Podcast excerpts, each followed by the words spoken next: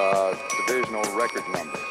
Uh, the spacecraft was uh, oval shaped on top and underneath like a large pancake blown up in the middle. Benvenuti alla quinta puntata di Ervis Mara, il podcast di pallacanestro NBA della famiglia di Fenomeno.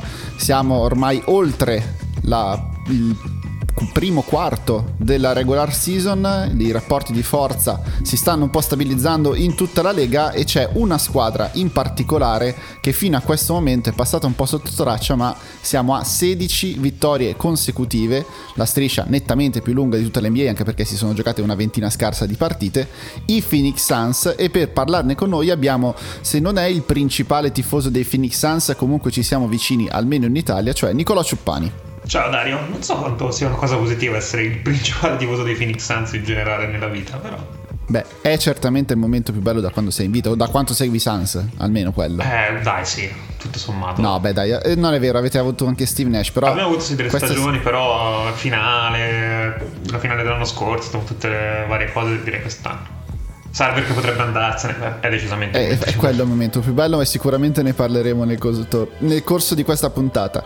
I Phoenix Suns sono reduci da, 6, da 16 vittorie consecutive, hanno un record di 17 vittorie e 3 sconfitte in questa stagione. In qualche modo sono secondi in classifica perché ci sono i Golden State Warriors, ma anche lì ci arriveremo, ma soprattutto vengono da un periodo post-Covid, cioè da dopo che si è fermata la stagione eh, nel 2020 di 90 vittorie e 32 sconfitte da quando è iniziata la bolla playoff inclusi, una percentuale di vittoria del 74% quando soprattutto nelle tre stagioni precedenti in realtà si perdeva sempre. Sì.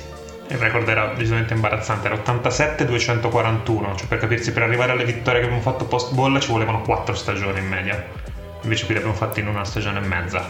E la cosa interessante secondo me è che l'ultima stagione orrenda, quella da 19 vittorie, comunque il core era questo. C'era Bridges, c'era Ayton, c'era Booker.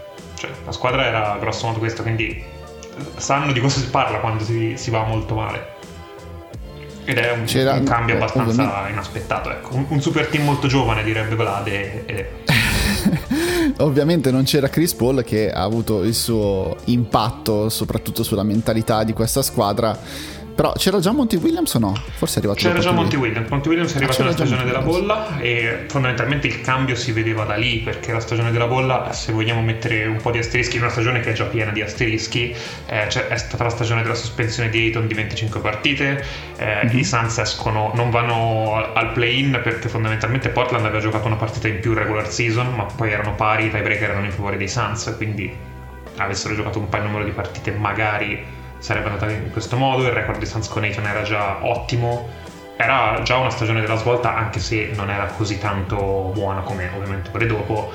E poi è arrivato Chris Paul che era una squadra che era già in rampa di agio, cioè aggiungi possiamo dirlo ormai penso una leggenda del gioco perché dove va, dove eh, sì. le cose migliorano e ne parlavamo ieri a World Online peraltro. È una cosa questa di Chris Paul che è completamente sopravvalutata e sottovalutata. Cioè sopravvalutata perché a volte parli solo di Chris Paul e non parli di tutto il resto che c'è già però contemporaneamente come fai a dire che non è vera una roba del genere o che non esiste? Cioè dove va lui effettivamente tutto diventa migliore tutte le squadre girano meglio Guarda, avevo un paragone pronto con una squadra a me molto cara che sarebbe il Milan, che anche sì. loro dopo la bolla, cioè dopo quello che è successo col Covid nel 2020, sono una squadra completamente diversa e anche lì ho la stessa sensazione che si tende a magnificare un po' troppo il ruolo avuto da Ibra, adesso lasciamo da parte che ieri abbiamo perso col Sassuolo in una partita orrenda, però si tende un po' a magnificare e a far passare come se tutto sia il merito di Ibra quando in realtà il grosso della squadra poi lo fanno gli altri. È ovvio che Ibra eleva quello quello che era un nucleo che già stava crescendo e che poi è esploso sì, sì. dopo quello cioè, che è successo. Il giocatori effettivamente era già lì, cioè, non sono tante le mhm. aggiunte mm-hmm. postume, quindi sì, è un, è un paragone che ci può stare, ecco.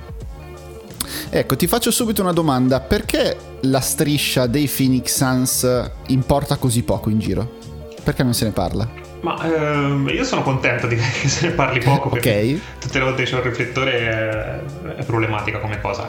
Ti direi perché siamo ad ovest, perché siamo in, in una division che è praticamente ingiusta per chiunque perché ci sono i Golden State che stanno andando molto bene, ci sono i Lakers che stanno andando molto male e sono due argomenti di cui in genere eh, le, le testate giornalistiche e i media si cibano a, piene cucchi- a golose cucchiaiate, diciamo.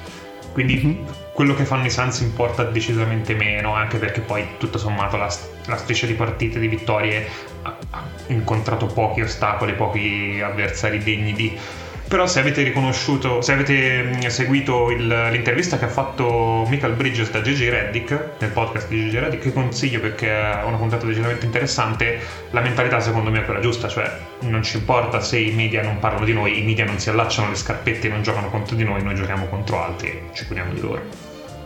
E adesso ti faccio una domanda, quanto c'entra il fatto che ESPN comunque con la mega storia che ha fatto uscire su Robert Sarver è un po' in, mettiamolo così, in lotta con i Phoenix Suns? Perché comunque immagino che non sia esattamente gradita la presenza di ESPN in questo periodo attorno ai Phoenix Suns. Eh, potrebbe entrarci, però non, non, so quanto sarebbe veramente la vera motivazione. Cioè, credo che i Suns storicamente sia una franchigia che riceve poche attenzioni rispetto a quello che è. Comunque è, non, è considerata come uno small market, ma small market non lo è.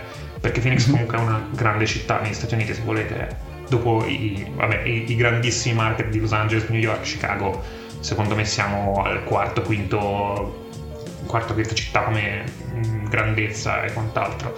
Però comunque ripeto, ha sempre ricevuto meno attenzioni perché sono, luci della ribalta sono alte, ma capisco anche, nel senso, nel momento in cui Steph Curry, che probabilmente è il giocatore più elettrizzante del pianeta in questo stato di forma, e in cui i Lakers, che sono la squadra de- delle storie per eccellenza, è in un momento di crisi, è normale secondo me che le attenzioni vadano ad altre ed è una cosa che ripeto quest'anno ok ma anche storicamente succedeva così. Cioè l'anno scorso i Suns avevano praticamente nessuna partita a livello nazionale forse una sola.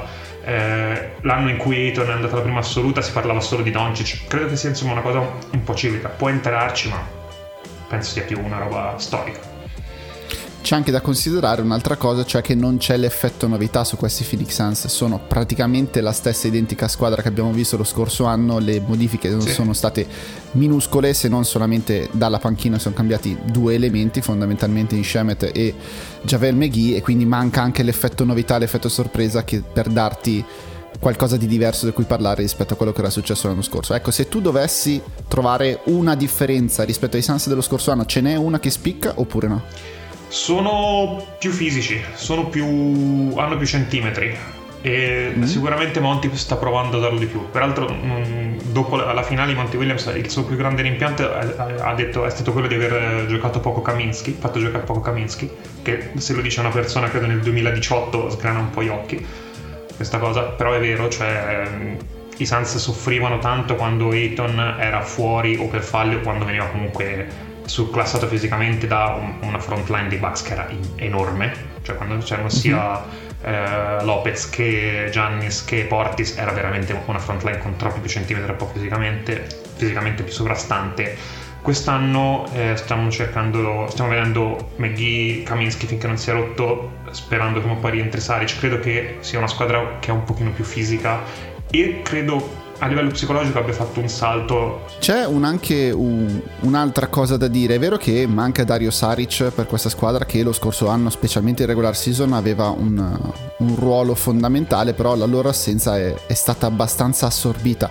È una squadra che ha la formula che serve per vincere in regular season, nel senso che sono, hanno un, un floor, come viene definito, diciamo un minimo di rendimento molto alto, nel senso che sai che ogni singola sera ci sarà un livello di esecuzione in attacco e in difesa che è sempre altissimo e l'impressione che mi hanno dato in particolare nell'ultima partita contro, contro i Brooklyn Nets eh, vincendo sul campo dei Nets è che proprio sono metodici nell'attaccare, nel difendere, sanno sempre esattamente come andare a stanare i giocatori più scarsi in difesa, in particolare quando hai Devin Booker e Chris Paul andavano a cercare la Marcus Aldridge praticamente su ogni possesso per giocare in uno, in uno contro uno sì, contro di lui. C'è stato un periodo nel terzo quarto in cui Booker credo abbia fatto tre isolamenti consecutivi su Aldridge segnandoli tutti e tre, che è un po'...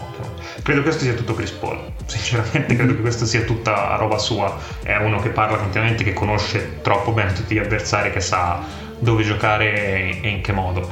Eh, a me hanno, se vuoi, hanno impressionato il fatto che eh, anche questa striscia di partite sono, in realtà i blowout sono pochissimi, quasi nessuno, e anche le partite mm-hmm. dove comunque c'è un largo vantaggio poi si, si richiudono. Con i Nets sono andati un paio di volte sopra di 20 la partita è finita veramente di 6 punti, ma potevano essere 3 perché c'è stato un paio di triple di Patti Mills che hanno fatto diciamo stringere la schiena quando, quando la guardavo. Eh, molte partite co- con i tuoi Cavaliers sono finite veramente con un punteggio piuttosto chiuso. È una squadra secondo me che mh, mm, non gioca a mille all'ora e non sta dominando, ma sa benissimo quando mettere la, la zannata vincente. Il quarto quarto dei Suns credo che dovrebbe essere più o meno paragonato al terzo quarto dei Warriors per miticità e, e peso nei racconti che hanno.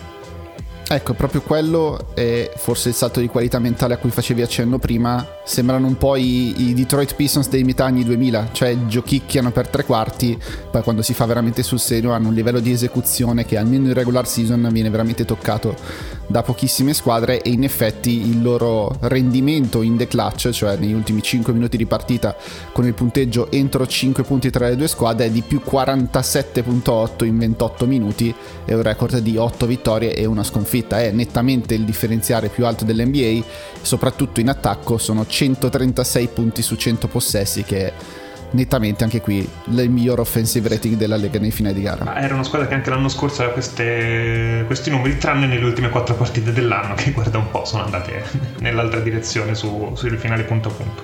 È una squadra però che se ci pensi già l'anno scorso aveva un record spaventosamente buono contro le squadre sopra il 50% in trasferta, mm-hmm.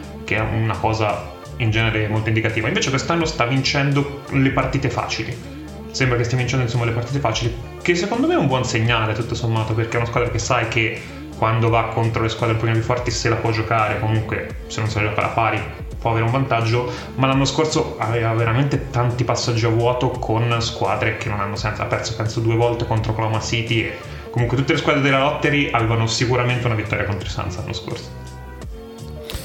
Mettendo lì un altro po' di dati, parliamo comunque delle Suns come la sesto miglior attacco dell'NBA, e eh, la terza miglior difesa in generale, questi sono tutti dati clean in the glass, in particolare l'attacco a metà campo è il terzo migliore di tutta l'NBA dietro a Golden State e Brooklyn.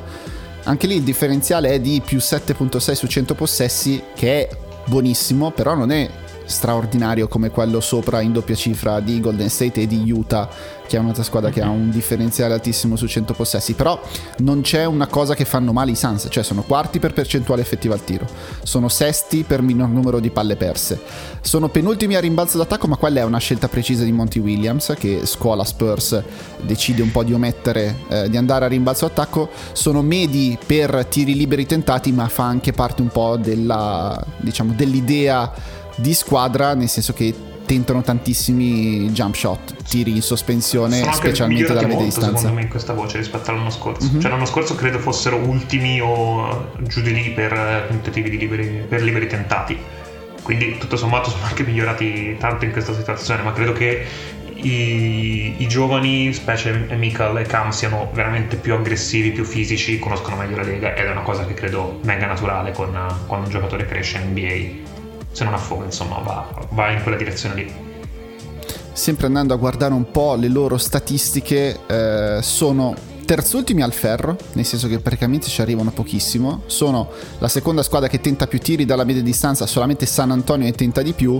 E sono 25esimi per triple tentate, con l'asterisco del fatto che sono noni però per triple dagli angoli. Quindi sono estremamente selettivi nel, nei tiri che si vogliono prendere quando sono in campo. Le percentuali sono assurde da ogni parte le si guardi. Sono in top 7 in qualsiasi zona del campo. Al ferro sono quinti, nella zona dei floater sono terzi. Il long twos, cioè cioè nella zona di Devin Booker e di Chris Paul dalla media distanza sono quarti, dagli angoli sono quarti, nelle triple frontali sono settimi. Da, da qualunque parte la si guardi davvero fanno sempre sempre canestro.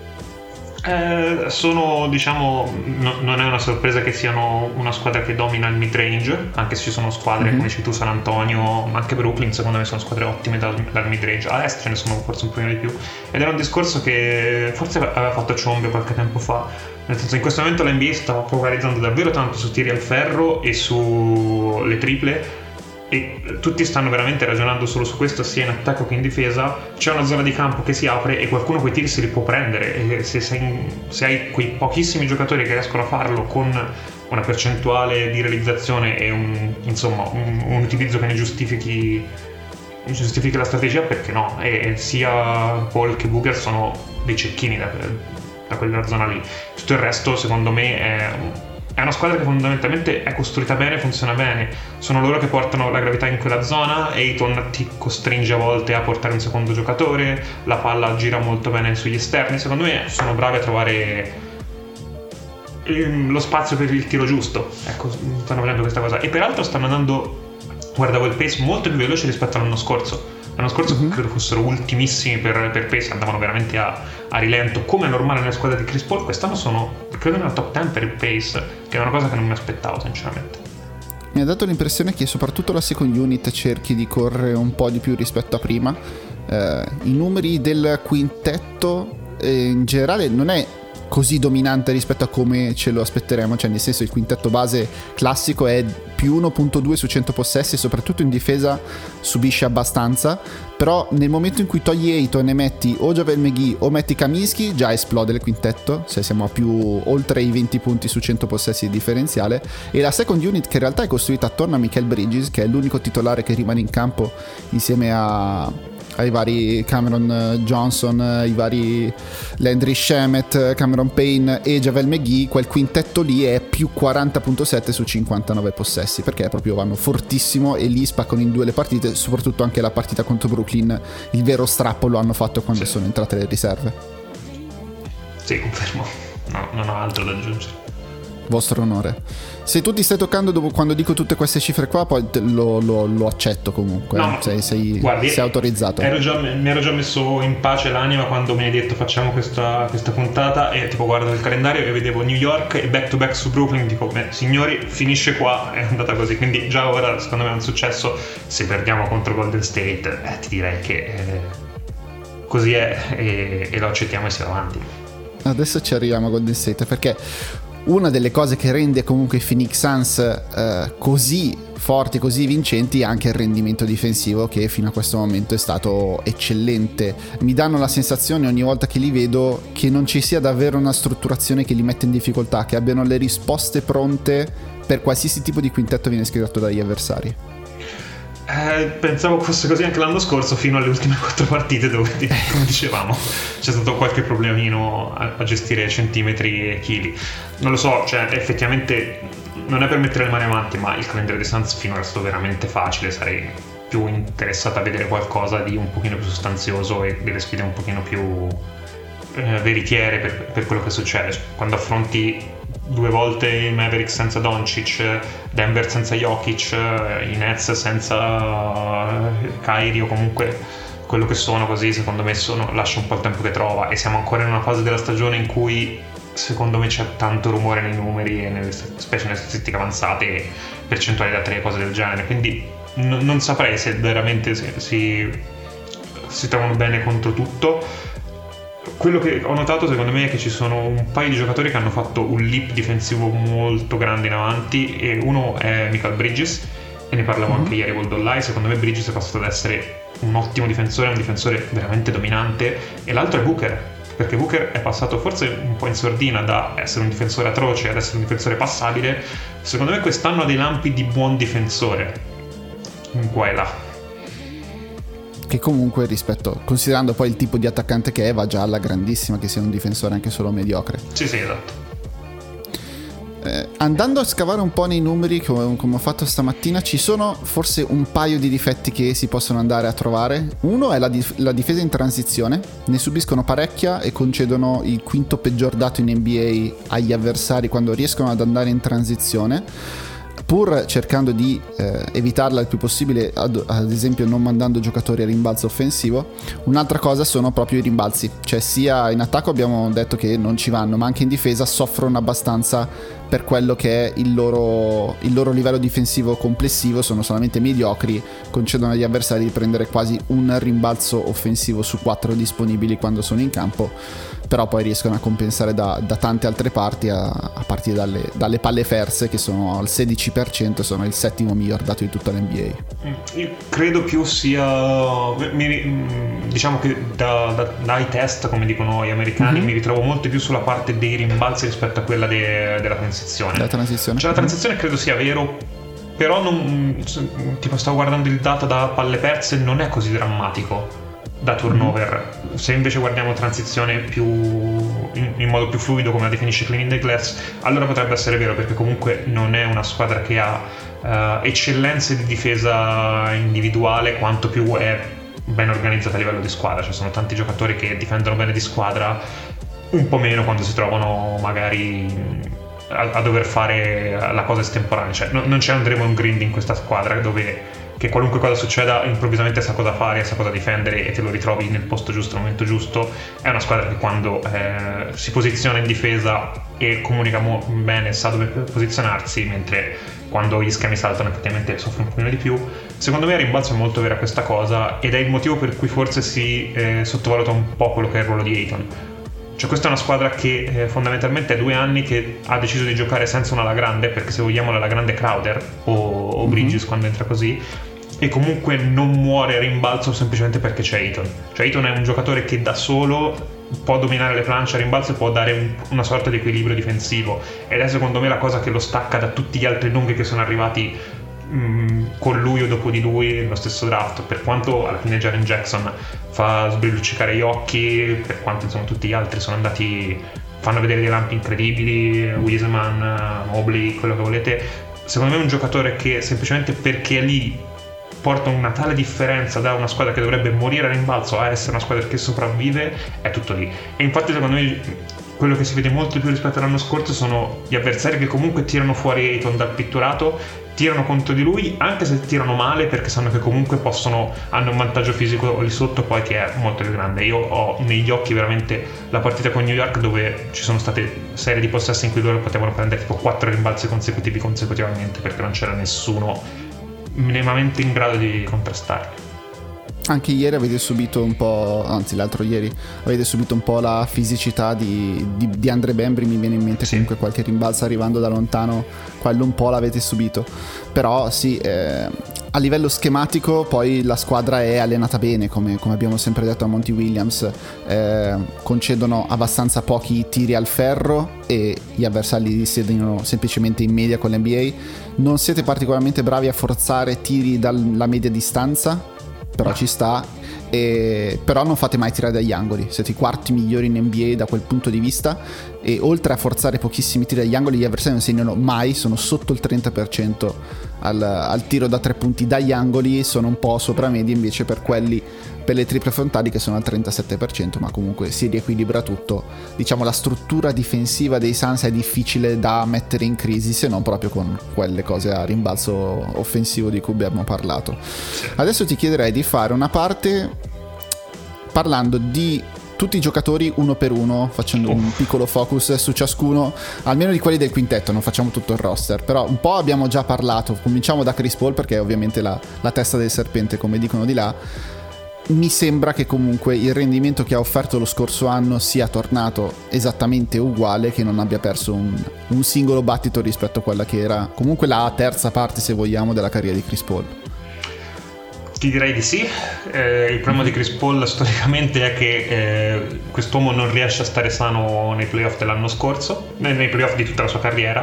E l'esempio dell'anno scorso, dove comunque sono stati quelli che credo universalmente vengono riconosciuti i suoi playoff più sani in assoluto, dove si è beccato il Covid e è stato infortunato tutte le finals per eh, un problema al tendine della mano. Quindi eh, in regolarizzazione non ha perso un passo, secondo me è tutto con grosso asterisco fino a che non vengono i playoff e io spero che eh, questa serie di vittorie qua serva più che altro a mettere mm, in saccoccia un po' di partite che gli puoi permettere di spenderlo in panchina nella seconda parte di stagione. Spero insomma che a un certo punto i Suns dicono basta così e, e lo facciamo riposare tanto tempo in più.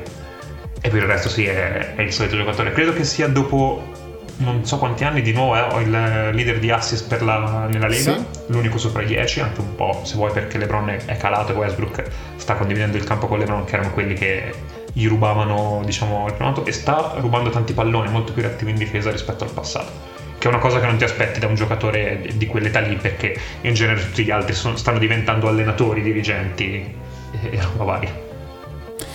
Eh, a livello di assist, è al 41.6% quando è in campo ed era dal 2016-17 che non andava sopra il 40%, quindi dai suoi anni agli LA Clippers. Per quanto riguarda la selezione di tiro, oramai siamo allo specialista assoluto perché due tiri su tre vengono presi dal mid range, ma soprattutto li segna col 52%, che è una percentuale assolutamente di elite. In compenso non arriva mai al ferro, ha preso 7 tiri al ferro in tutta la stagione, che comunque ci sta perché non può avere anche le gambe, stiamo parlando comunque di un playmaker di 37 anni, di 1,80 m, se avesse anche le gambe per arrivare al ferro costantemente sarebbe veramente un freak atletico. Nel corso della stagione è diventato il primo giocatore nella storia NBA a segnare 20.000 punti, a distribuire 10.000 assist e 5.000 rimbalzi, quindi direi per la cosa che vi ho detto prima del già una leggenda vivente siamo ampiamente in ritmo. Sì. Passiamo poi a Devin Booker, di cui abbiamo già parlato abbastanza. Lo usage in realtà è in linea con lo scorso anno, forse con un'efficienza anche leggermente inferiore, però l'eye test ti fa pensare che abbia fatto un minimo di salto ulteriore in avanti che sia soprattutto più a suo agio a condividere con il campo di Chris Paul all'inizio della scorsa stagione eh, ci hanno messo un po' a capire come funzionare tutte e due assieme adesso mi sembra proprio pilota automatico sì decisamente e secondo me è veramente un giocatore che ha migliorato tanto ed è se vuoi quando parlavi di perché non si parla di Suns io la, la cosa per cui mi inalbero è perché non si parla di Booker cioè, mm-hmm. non mi ricordo forse sabato o venerdì era uscito un articolo di ESPN con la loro previsione top 10 dei giocatori da, da MVP. Chris Paul compare come quinto, ci sono due dei Bulls, ci sono due dei Heat, non c'è Devin Booker, che è una roba che mi manda i matti. Secondo me Booker è palesemente il miglior giocatore dei Suns, nonostante Chris Paul sia molto importante in attacco, ma è veramente un giocatore molto completo. Secondo me quest'anno è a livelli di quintetti all-NBA, fate voi in quale, ma insomma siamo, siamo lì. Eh, come detto, è migliorato in difesa ed è secondo me adesso più che eh, mediocre, ha dei lampi di buon, buon, difensore, è un playmaker molto sottovalutato, non, mm, forse mm, negli occhi de- della gente è rimasta semplicemente sue, le sue prime stagioni in cui era di fatto uno scorer circondato da giocatori da G League o peggio. E però è veramente molto sapiente su come usa i suoi, i suoi, possessi, non forza tantissimo e quando forza è perché il cronometro sta scadendo perché c'è bisogno che qualcuno si inventi qualcosa e quando accende nel quarto periodo è veramente ingiocabile. Cioè, posso, ho, ho, visto veramente delle squadre andare in frustrazione ne, in questa striscia di vittorie perché cosa fai? Cioè, quando, quando, è in quelle situazioni veramente si prende dei tiri che nessuno dovrebbe riuscire a segnare e per lui è quasi automatico. È, è la sua caratteristica più cobesca, se vuoi. Certo, delle, eh, uno dei motivi per cui i Suns hanno quel rendimento offensivo e anche difensivo nei finali di partita è soprattutto per Devin Booker. Adesso sono andato a cercarmi la statistica su, sul sito ufficiale dell'NBA in the clutch nelle nove partite che hanno giocato e tira col 73% che voglio dire fa un attimo spavento, però un'altra cosa che avevi segnato tu in realtà negli appunti che abbiamo preparato è che non sta segnando i tiri liberi in realtà nel quarto periodo, che è abbastanza strano. Sì, sta tirando tipo sopra il 92% su tutti gli altri quarti, addirittura va sopra il 96% nel terzo quarto e nel quarto periodo tira il 58%, che sinceramente è una cosa che non mi spiego perché ovviamente è una cosa solo mentale, ma è contemporaneamente anche un giocatore che è molto clutch in realtà, perché come dicevamo sta tirando addirittura meglio da tre in quel periodo rispetto che nel resto della partita e non saprei, forse solo rumore di inizio stagione o solo una cosa simpatica da notare, ma comunque è, è, strano, cioè sono cose che entrano in testa nei giocatori secondo me e non ti rendi conto, magari non, forse non lo sa nemmeno lui che c'è questa cosa, forse lo sa benissimo, ci sta ragionando troppo, no? non lo saprei, non saprei.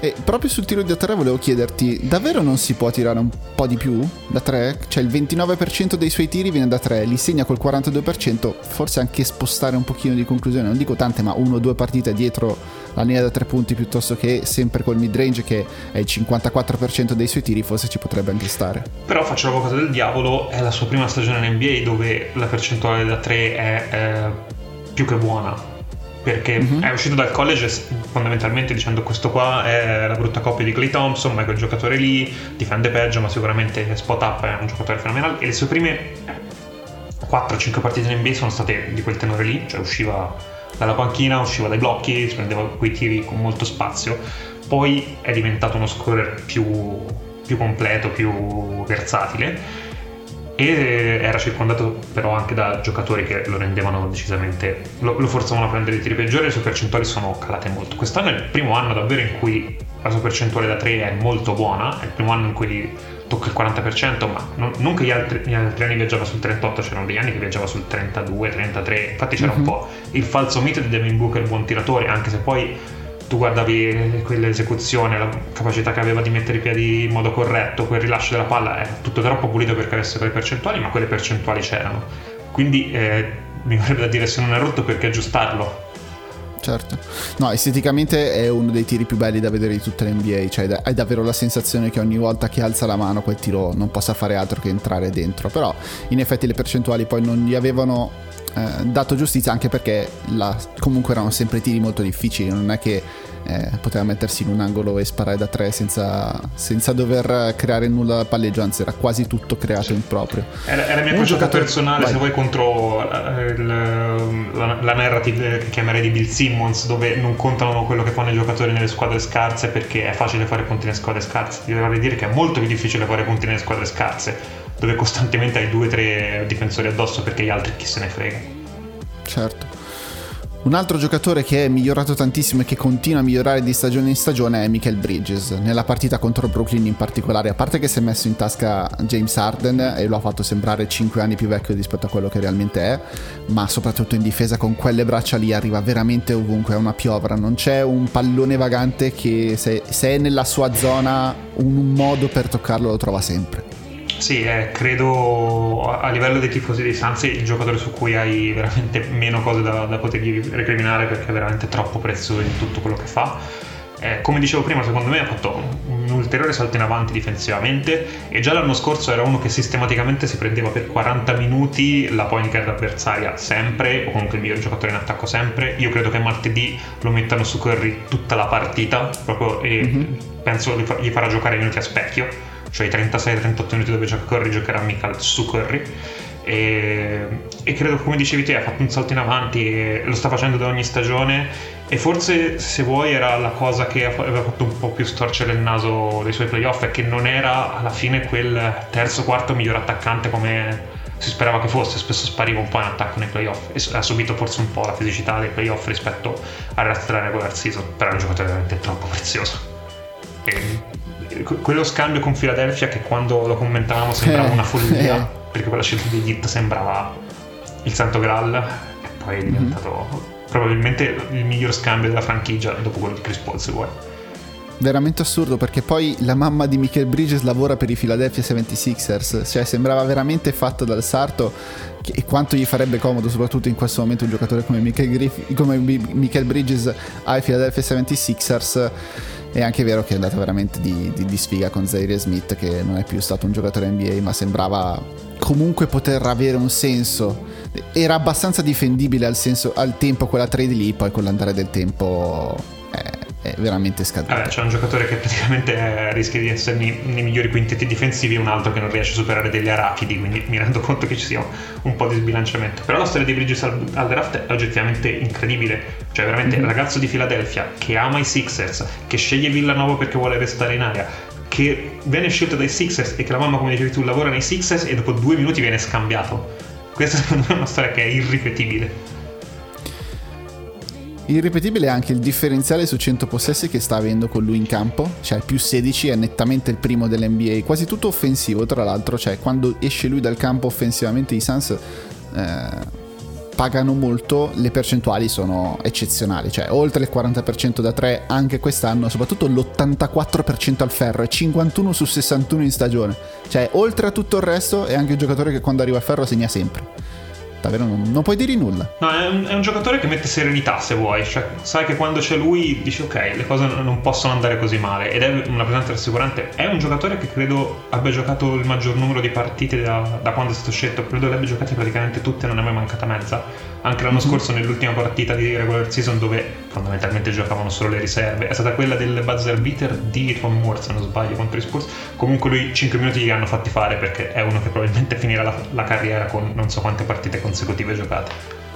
Eh, lo sto adesso controllando 82 nel 2018-19, 73 nella stagione in cui si sono giocate 73 partite, 72 lo scorso anno, che perché sono giocate 72 e 20 quest'anno. Penso che non abbia saltata neanche una a questo punto.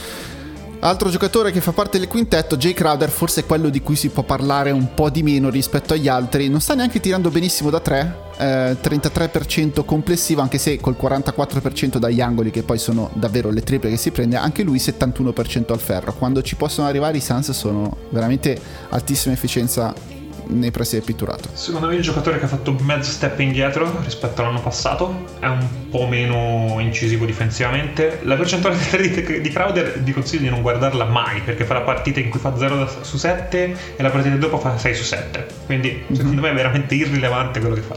Non lo puoi lasciare solo, a volte sì, a volte no, perché dipende veramente dalla giornata. È il tiratore più discontinuo e di striscia che io ricordi ultimo membro del quintetto di Andre Ayton, ne abbiamo parlato anche in precedenza. Adesso ti chiedo quanto sta pesando la questione contrattuale, se sta pesando nella sua testa e nel suo rendimento? Dovrei essere nella sua testa per risponderti correttamente, probabilmente. Eh, non saprei. Cioè, mm, secondo me quello che vediamo Ayton quest'anno era quello che si vedeva di Ayton l'anno scorso prima dei playoff. È che ha fatto dei mhm. playoff decisamente continu- continui, continuativi per il rendimento era la cosa che secondo me gli mancava per fare il salto di qualità. Questa regular season se poi è tornato a quello, quello di sempre, ovvero 80-90% delle partite è lì, sono delle partite in cui però sparisce e contribuisce meno. Io non so quanto dipenda questa cosa de- del rinnovo e quanto è, è così lui come giocatore e non so quanto poi vogliamo parlare di questa cosa del rinnovo, di cose così, secondo me è una scelta folle, però siamo andati un po' troppo addosso a Sarver e un po' poco addosso a James Jones per questa scelta qua. Forse perché c'è facile odiare Sarver e c'è un po' più difficile mm, realizzare che James Jones è quello che fondamentalmente sta chiamando, sta facendo le mosse in questo momento. E la, la, la sua motivazione era che per quattro anni non ci sono problemi, probabilmente per dare una scadenza unica dei contratti di tutti gli altri, per provare a inserire qualcun altro. Ripeto, secondo me è una scelta folle che non ha senso, ma credo che la motivazione sia questa e per quanto poco condivisibile, forse se ne è parlato un po' poco ed è più passato al discorso di Sarver uno spilorcio, non vuol pagare i giocatori. Sì, decisamente la scelta è stata della dirigenza di non volersi impegnare anche per questo quinto anno. È vero che quando lo vedi in campo non è che dici ok questo è un max player di DeAndre Ayton, è più un giocatore che si nota nell'impatto che ha per la sua presenza ma non necessariamente per quello che fa. Poi quando ha soprattutto il pallone in mano, non dico che viene utilizzato quasi come un giocatore di ruolo, però non è il motivo principale per cui i Suns vincono le partite almeno nella metà campo offensiva, sono gli altri due che, che hanno il pallone in mano a farlo e, e Michael Bridges di contorno è ovvio che poi in difesa quello che ti dà comunque è eccezionale. Però non so, il fatto che Javel McGee stia giocando così bene quando viene utilizzato in campo, secondo te può avere un peso poi nelle scelte dei Phoenix Suns? No, secondo me no. E credo veramente che più di chiunque altro quando togli Ayton crolla il castello di carte. Mm-hmm. Credo per quanto alla fine gli altri giocatori siano veramente imprescindibili perché Paul, Booker, Bridges ne abbiamo già parlato non, non, c'è nessuno che può colmare quello che dà Ayton e tutto quello che Ayton fa e non fa vedere nel, nel box score. Cioè, per quanto anche l'anno scorso si diceva ma Iron Baines sta giocando così bene quando non c'è Ayton perché le cose non vanno e poi improvvisamente il rendimento di Baines cala un po' e la squadra improvvisamente precipita. L'anno scorso secondo me nelle finali è stato, esat- nelle finals è stato esattamente questa cosa qua. Cioè Ayton sembra surclassato da Giannis, è surclassato da Giannis, però come lui esce per falli la squadra precipita e poi vai a vedere il tabellino e vedi che Giannis ha tirato praticamente il 70% contro chiunque tranne con Ayton dove è andato sotto il 50% e credo veramente tu dici, tu dici, bene perché lo vedi e dici questo qua non è un max player questo qua col pallone non fa nulla di straordinario. Però veramente è una presenza che eh, rende possibile questa difesa che rende visibile la lotta all'imbalzo e secondo me si parla forse passa un po' troppo in secondo piano che quei tiri facili li segna veramente tutti. Ha un tocco vicino a canestro che è veramente morbido veramente sensibile ha una veramente tanta sensibilità nelle mani e nelle dita. E è, è molto preciso e molto elegante. Quest'anno se vuoi sta facendo un po' più vedere secondo me dritta della gente sta schiacciando un po' di più facendo un po' più di emphatic dunk come direbbero loro per andare un po' più negli highlight. Non so quanto stia funzionando però fa, ci sono tante cose secondo me che vengono sottovalutate, cioè molti si lamentano che Ito nei primi due quarti fa tanti tiri e poi non vede più palla. Secondo me non vede più palla perché gli avversari si rendono conto che non puoi più dargli quei tiri lì e devi per forza spenderci qualcuno in più. E in quel momento, terzo quarto quarto, dove i Suns se vuoi tirano meglio dagli esterni. Secondo me è tutto veramente collegato ed è lui che fa funzionare tutto. Giusto per mettere lì due dati, Ayton tira col 79% al ferro, che è uno dei dati migliori di tutta l'NBA nel ruolo di lungo, e anche col 48% della media distanza, proprio sintomo che quel tocco comunque c'è. Eh, vedo qua un dato segnato che hai aggiunto che le guardie tirano col 36%, c'è anche questo dato da aggiungere se vuoi avere una difesa che cambia su tutti i blocchi, che poi è la scelta più o meno della maggior parte delle squadre NBA, avere un lungo che di quella fisicità ma che sta anche in grado di cambiare sulle guardie è veramente grasso che cola. Ieri Arden ha provato due volte ad andare a sinistra contro di lui, si è ritrovato la, test- la, la strada sbarrata ed è, avuto, ed è, stato costretto a prendersi una triple step back che non aveva nessuna chance di entrare. Sì. Eh, se pensiamo che, insomma, che è entrato come puramente un giocatore, un centro d'attacco e in difesa con grosse lacune ed è diventato questa roba qua, è incredibile. Secondo me, se vogliamo un attimo capire quanto vale Ayton, torniamo un attimo ai playoff dell'anno scorso. Eh, la serie di Utah contro i Clippers esce Kawhi Leonard e i Clippers, Liu mette i Clippers a zona ed è una zona difficilissima per, per gli avversari perché i Clippers per quanto siano piccoli sono tutti estremamente fisi- fisici, grossi eh, George comunque è un, se volete alla piccola guardia ma fondamentalmente è un 4 per, per il fisico che ha tutti mm-hmm. gli mhm. altri Reggie Jackson enorme Nan gigantesco sono tutti così giocano con 5 piccoli fuori Goberto non riesce a punirli in post basso i Jets non riescono a superare questa cosa e i Clippers ribaltano la serie con i Suns sul 2-0 per i Suns i Clippers si fanno la stessa mossa gara 3 i Clippers la, la sbrigano così gara 4 Aitor riesce comunque a mettere un fermo, riesce a dare peso, la, non può, lui non può continuare a giocare la zona per tutti i minuti e deve cambiare piano e i Suns vincono la serie in questo modo. La differenza secondo me tra un giocatore come Gobert che difensivamente è anche più, eh, eh, più forte, più indispensabile di Ayton e però quello che dà Ayton in attacco che Gobert magari non riesce a dare per quanto comunque tecnicamente non siano così distanti, però è tutta lì ti faccio anche un po' di domande su giocatori che escono dalla panchina. In quante squadre NBA sarebbe titolare Cam Johnson? Questa è una buona domanda. Eh, se vuoi la domanda che ti dico io è quanto viene pagato Cam Johnson eh, il eh. prossimo anno, che è un'altra domanda che è una pugnata al petto. Eh, sì, potrebbe essere decisamente un buon titolare. È un giocatore troppo intelligente per fare semplicemente quel ruolo lì. Ha, ha delle letture mm. veramente pazzesche ed è, sembra veramente un veterano. Poi per carità, cioè, la battuta puoi dirmi è all'età del veterano perché non è per nulla giovane per quanto sia la terza stagione NBA. Però sì, è, è, è, è veramente un giocatore di valore. Considerando insomma che la sua scelta è stata sbertucciata al draft perché cosa va in top 11 a prendere uno proiettato al secondo giro che è vecchio quanto il tuo miglior giocatore, e però cosa gli vuoi dire? No, soprattutto perché si pensava che difensivamente non potesse reggere il campo in NBA. In realtà c'era un asterisco bello grosso, cioè che ha subito due operazioni alle anche quando era al college sì. e quindi aveva una mobilità decisamente limitata rispetto a quello che poi abbiamo visto nella sua carriera in NBA, in cui tiene il campo anche alla grandissima difensivamente e poi c'è il 40% da tre quando alza la mano perché comunque è un tiratore purissimo. Sì, la, la cosa secondo me che nessuno si aspettava è quanto cattivo va al ferro, cioè quanto attacca mm-hmm. il ferro e quanto... No, PJ Tucker se lo ricorda di sicuro. Sì, quello è vero. Era un highlight prima che succedessero altri due highlight che ho visto giusto un paio eh, di volte, sì. fatti da quell'altro. L'infortunio di Kaminsky rischia di pesare qualcosa? Uh, questa secondo me è una domanda un pochino più complessa, ovvero mm. cosa ne facciamo della rotazione dei, dei lunghi quando Kaminsky e Saric rientrano? Perché secondo me questo è un altro elefante nella stanza, ovvero tu hai quattro giocatori che non possono, nessuno di loro può giocare da 4. Se vuoi Saric può giocare da 4, ma secondo me Saric ha un paio di anni che da 4 non funziona e funziona solo da 5 nei quintetti piccoli. Mm-hmm. E verosimilmente quindi sono quattro giocatori per un ruolo. Non so come, come tu possa inserire queste cose. L'unico veramente che potrebbe giocare da 4 al fianco di qualcun altro è Kaminsky al fianco di Ayton. Perché posso vedere dispezioni del genere, secondo me era il discorso che faceva Monty Williams che col seno di poi nelle finali avrebbe fatto giocare più quel quintetto lì. Perché comunque ti aggiunge centimetri, ma soprattutto una cosa che diceva Monty Williams è il nostro lungo più bravo a muovere il pallone che abbiamo. Sì, Camischi, sì, sì, sì ovviamente. È decisamente il miglior passatore tra i lunghi. Come sta andando l'inserimento di Shemet invece? Su cui comunque Phoenix ha fatto un investimento prima ancora di vederlo in campo, praticamente perché gli hai esteso il contratto. Hai, prima hai speso una prima scendesse. e hai esteso il contratto. Quindi sì, hai, Mm. hai pagato veramente tanto. È una cosa che mi ha sorpreso molto. Eh, tutto sommato credo che abbia. Cioè, mh, quando l'ho vista gli davo meno senso come mossa, ora che la sto vedendo mi sta piacendo un pochino di più. Credo che effettivamente l'anno scorso la panchina aveva dei momenti di ristagno offensivo e Shamet è uno che te li può risolvere semplicemente perché è lì e non lo puoi lasciare solo e se ha un tiro libero eh, può, può metterla giù.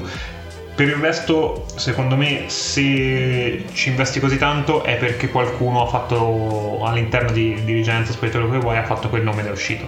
Cioè, su McGee si dice che, non, è- non che si dice, insomma, è abbastanza provato che dopo la serie con uh, i Nuggets, dopo il- la loro quarta partita, cui era fondamentalmente un blowout, Paul era rimasto sorpreso da McGee da quanto corresse, da quanto si sbattesse per un- una serie persa, una partita strapersa.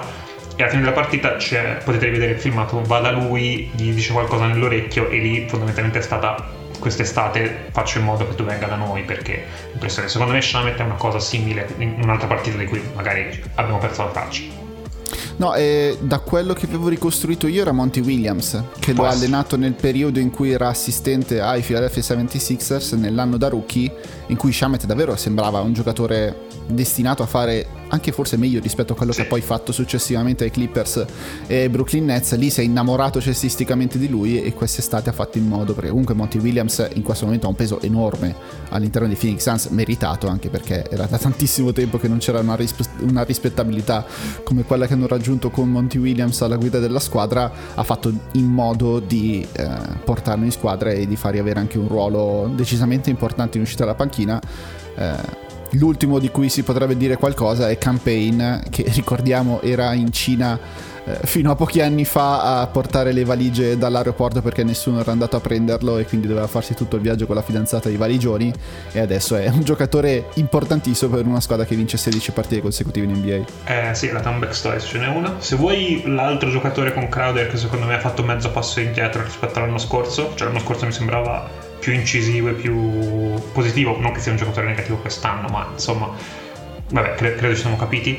Eh, è molto importante secondo me la sua capacità di, di spezzare le partite e come dici tu i Suns sembrano correre molto di più quando arriva la second unit perché si passa da Chris Paul che è uno che fermiamoci, mettiti in posizione giusta, adesso tu mi porti questo blocco, tutti per otto posizioni prima l'altro, mi porta il blocco lui, a Campaign che è uno che bene ho mezzo vantaggio, vado dentro, entra dentro e così via. Eh, secondo me la serie con i Lakers è quello che l'ha reso diciamo un beniamino dei, dei tifosi di Phoenix perché è uno che ovviamente non aveva paura di niente che sfidava LeBron in uno contro uno che sfidava Anthony Davis un pazzo se vogliamo però è un giocatore che ha lavorato veramente tanto sul suo gioco e ha messo su un tiro che è rispettabile ed era veramente quello che gli mancava perché fisicamente non, non poteva andare in NBA senza un tiro rispettabile Però avere questi giocatori qui, come li chiamava Bill Simmons, i Crazy Rational Confidence Guy, sì, sì.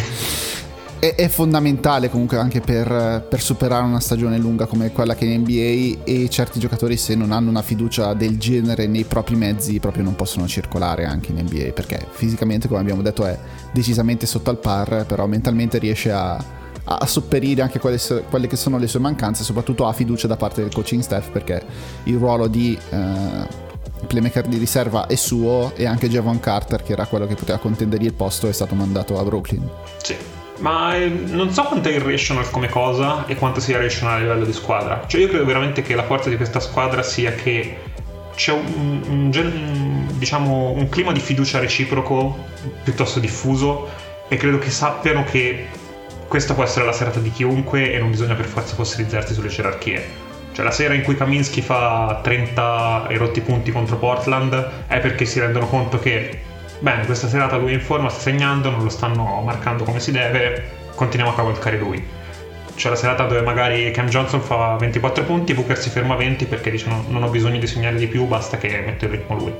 Secondo me la, la forza di questa squadra è questa, che non, non ci sarà, se non se vogliamo la prestazione monstre di Booker una volta ogni tanto, ma credo sia molto rara. Cioè, per quanto dopo la, la sua partita da 70 punti al Garden si pensava che fosse quel giocatore lì dove fa l'exploit da 50-60 punti così in realtà ne ha fatti molti pochi è stato molto più in controllo perché credo è diventato molto più un giocatore di squadra da quel punto di vista Cioè, se devo dire com'è una vittoria, una statement win dei Suns, ti direi che sono tipo 7 giocatori sopra i 10-12 punti.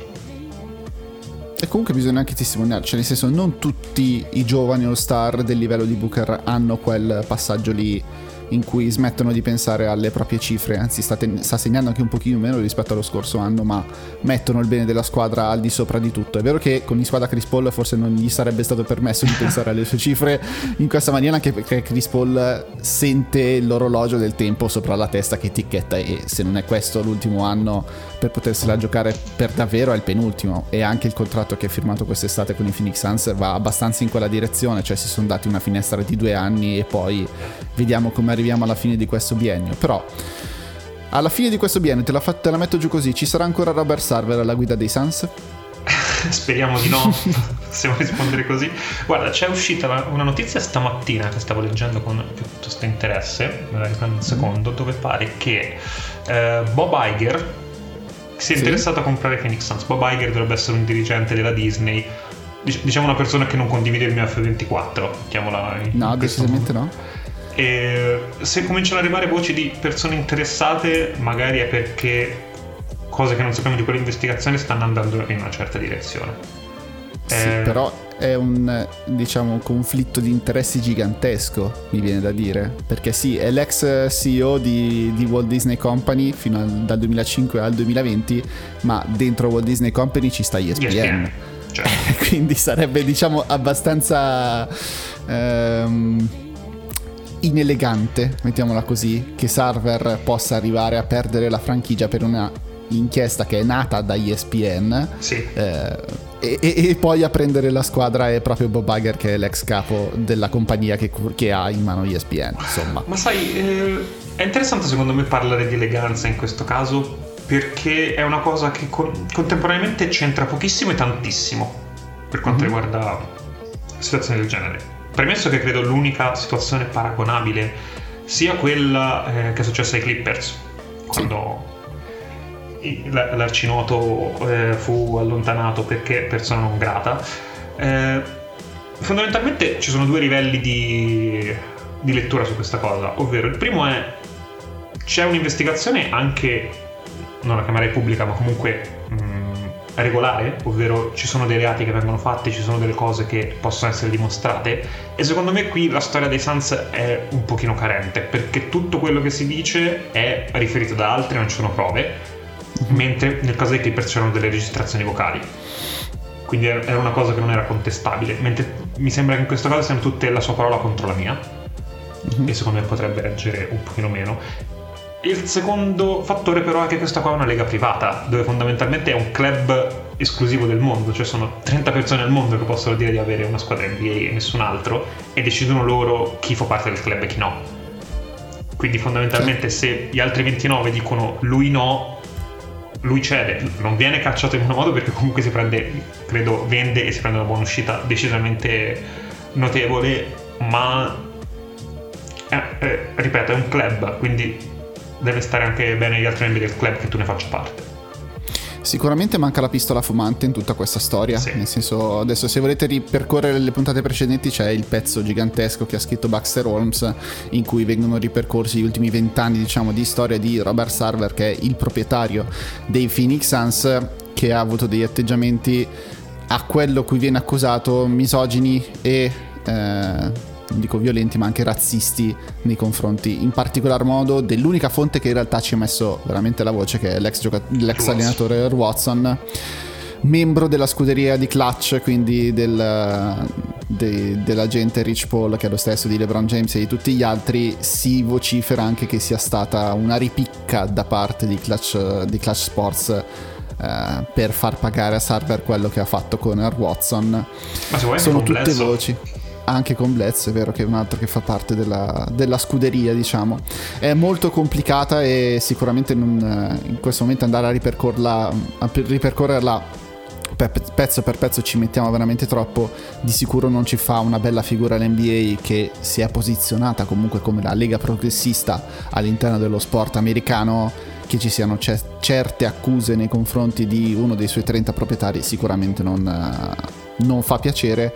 Mi aspetto comunque che questa investigazione ci metta ancora molto tempo ad arrivare, perché banalmente l'investigazione su eh, Lonzo Ball e su, e su Kyle Lowry e le loro firme, che è, è abbastanza palese che l'abbiano fatto un minuto dopo che, e che fosse una, un evidente caso di tampering ci stanno mettendo dei mesi è cominciata a inizio agosto siamo oramai a dicembre e non è ancora uscita la non, ancora, non sono ancora uscite le sanzioni. Mi immagino che un caso ancora più spinoso come questo ci mettano veramente forse tutta la regular season per, per venirne a capo. Peraltro l'articolo su The Athletic di ieri dove si racconta che la striscia dei Suns è partita dopo eh, un incontro tra giocatori in cui discutono dell'investigazione tra di loro e dicono proviamo a zittire questa cosa, concentriamoci solo sulle partite e vediamo quanto ne riusciamo a vincere. E decisamente ci sono riusciti, visto che 16 vittorie consecutive. Adesso passiamo, torniamo un attimo al campo e ti chiedo. Affrontate due volte consecutive Golden State Warriors, adesso nella notte tra martedì e mercoledì e poi di nuovo giovedì su venerdì, una a Phoenix e l'altra a San Francisco, tra l'altro Golden State Phoenix sarà anche una delle partite di Natale e forse ci sarà anche Clay Thompson come si accoppiano i Phoenix Suns con i Golden State Warriors? Mi sembra molto interessante, mi sembra una partita che tanti stanno aspettando, non solo perché sono, sono le prime due squadre in NBA, ma perché mi sembra un matchup che è mancato e proprio storicamente è una rivalità che non c'è mai stata perché in quale momento de- della loro storia sia i Suns che i Warriors sono stati entrambi competitivi? Cioè, non ne ricordo sinceramente, forse negli anni 70 qualcosa, ma si parla veramente di ere fa, quindi non sì, saprei. Sì, sì, sì. Eh, non saprei, credo che è un matchup che mi interessa molto e è veramente territorio inesplorato. Eh, credo che Golden State abbia tante armi per fare molto male ai Suns, perché come dicevamo prima in transizione i numeri parlano di, eh, di Suns che soffrono e loro sono una squadra dove invece quando prendono quell'inerzia della partita lì sembra veramente la stagione delle 73 vittorie dove qualunque cosa fai no, non riesce a mettere mani sopra. E poi c'è, c'è Kerr che è impazzito. Ieri dava anche i tecnici, lui e gli arbitri. Siamo, veramente al delirio di onnipotenza. Sarà interessante vedere come la difesa dei Phoenix Suns cercherà di inseguire Steph Curry e proprio mi immagino come dicevi tu Bridges in marcatura fin dal primo momento anche perché si può mettere poi Jordan Poole può essere marcato da uno tra Chris Paul e Devin Booker. Bisogna vedere come gestiscono poi Andrew Wiggins perché c'è quel diciamo, surplus di atletismo nel ruolo di tre che comunque deve essere marcato da qualcuno oltre a Jay Crowder va direttamente su, su Draymond Green e poi vabbè Kevin Looney per i minuti che resta in campo va con DeAndre Guarda, Ayton io credo che eh, le svolte nel senso dei matchup decisivi sono su due giocatori che sono Ayton e Green. Credo che Curry faccia quello che voglia e tu possa semplicemente fare il meglio che puoi per provare a non farglielo fare, ma eh, non, è, non, è, in mano tua ecco quello che, che fa non fa lui. Eh, credo che Green sia una chiave, forse anche un po' sottovalutata dagli avversari, perché gli viene lasciato spazio perché comunque probabilmente è il loro peggior tiratore del quintetto o roba del genere, ma è uno che crea veramente tanto in punta e secondo me è interessante vedere se eh, hanno la mia stessa lettura, cioè se Crowder eh, sarà uno di quelli che lo attacca molto in punta o se ci mandano addirittura Chris Paul a provare a disturbare eh sì. quando può creare il gioco. E il secondo punto è Ayton, cioè i Warriors vi- vivono molto quando possono andare molto piccoli e tirano fuori da, dai giochi lunghi avversari e vediamo quanto Ayton riesce a stare in campo e quanto può punirli dall'altro lato, se, se può farlo. Quindi secondo certo. me le chiavi potrebbero essere queste due. La cosa di Draymond Green è interessante, ne parlavano anche in telecronaca ieri sera Flavio Tranquillo e Davide Pessina perché proprio non, non, non ci provano neanche le squadre NBA ad andare addosso e a cercare di fargli mettere palla per terra perché comunque quando deve palleggiare Draymond Green non è esattamente a, a, suo agio, specie quando deve creare anche mettendosi in proprio, spesso va fuori equilibrio e va fuori giri quando cerca di, di andare in uno contro uno in avvicinamento a canestro, quindi anche mettergli più pressione addosso, cercare di farlo ragionare di meno, oltre a cercare di deviare anche passaggi che tanto lo sa che nel momento stesso in cui lui prende il pallone e cerca Steph Curry, neanche con lo sguardo perché oramai l'intesa è telepatica, cercare di mettere una mano su quella linea di passaggio magari potrebbe anche pagare dei dividendi. Fino, a, fino ad adesso ancora non ci stanno andando, ma forse è una cosa che vedremo in queste tre partite in un mese Beh, che vedremo tra, tra Sans e Warriors. Non è nemmeno detto che tu abbia il personale per potertelo permettere, perché vuol dire lasciare fondamentalmente liberi di tirare diverse persone pericolose. Ecco. certo. considerando che il loro non so quale esimo uomo è Otto Porter, che era il max player di Washington fino a poco tempo fa, ecco.